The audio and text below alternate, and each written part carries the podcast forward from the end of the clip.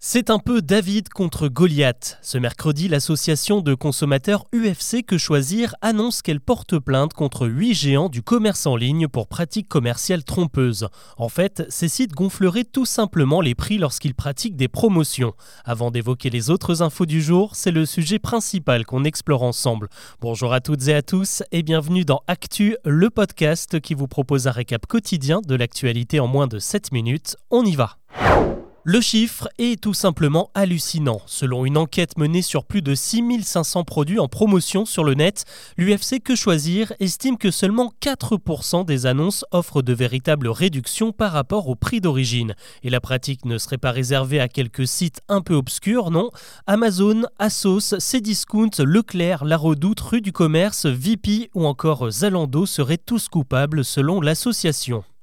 Comment ça marche? Eh bien tout partirait du prix d'origine des produits, ceux sur lesquels les promotions de moins 20, moins 30 ou moins 50% sont calculées et qui sont généralement affichés et barrés pour bien nous montrer la ristourne.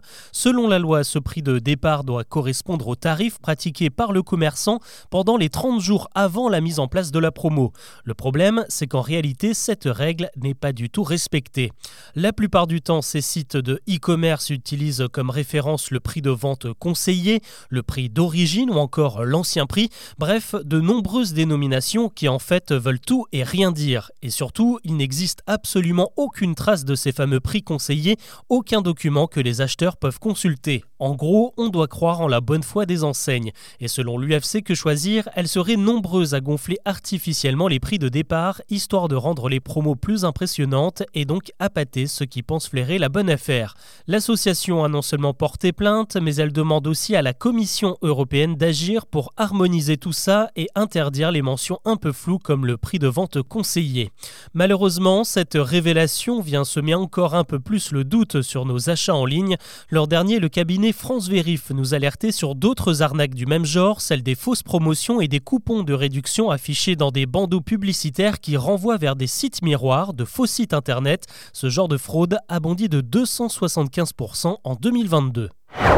L'actu aujourd'hui, c'est aussi cette bonne nouvelle. L'inflation a ralenti au mois de mai en France. Elle était quasiment de 6% en avril et ces dernières semaines, elle s'est plutôt établie à 5% comparée au mois de mai 2022. On paye toujours plus cher que l'année dernière, mais la différence est donc moins importante et ça se vérifie notamment sur l'alimentaire. Le seul secteur où l'inflation reste marquée, c'est le tabac.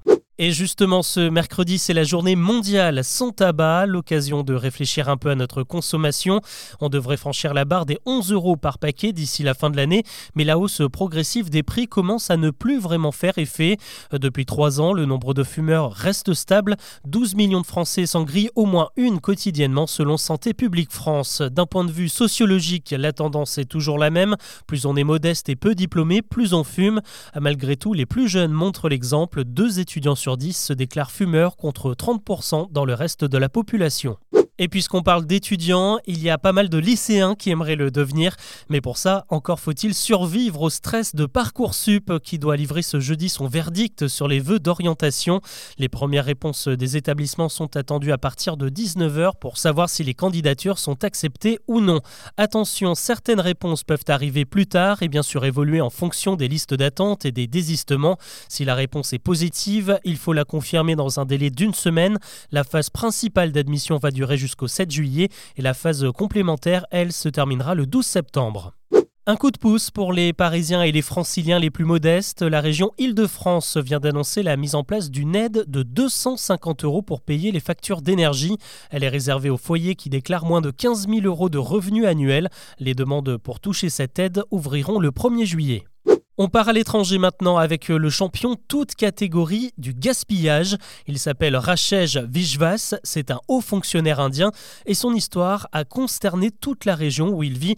Il y a une dizaine de jours, il a fait tomber son smartphone dernier cri dans le bassin d'un barrage alors qu'il essayait de prendre un selfie. Il a d'abord utilisé son influence pour envoyer des habitants du coin le chercher au fond de l'eau, deux jours de recherche qui n'ont malheureusement rien donné.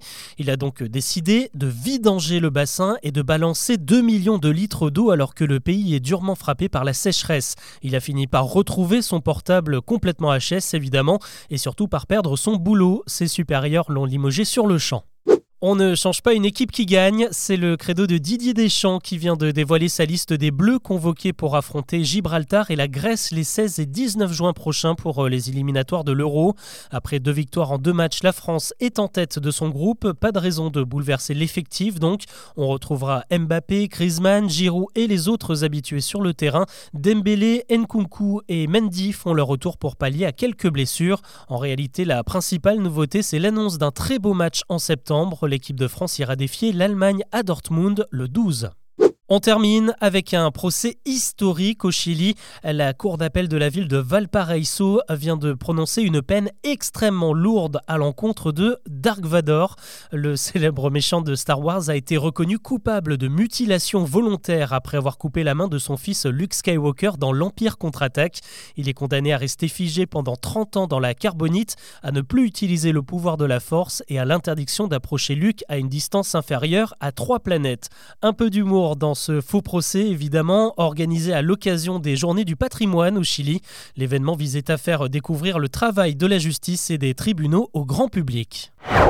Voilà ce que l'on peut retenir de l'actu aujourd'hui. Je vous donne rendez-vous demain pour un nouveau récap.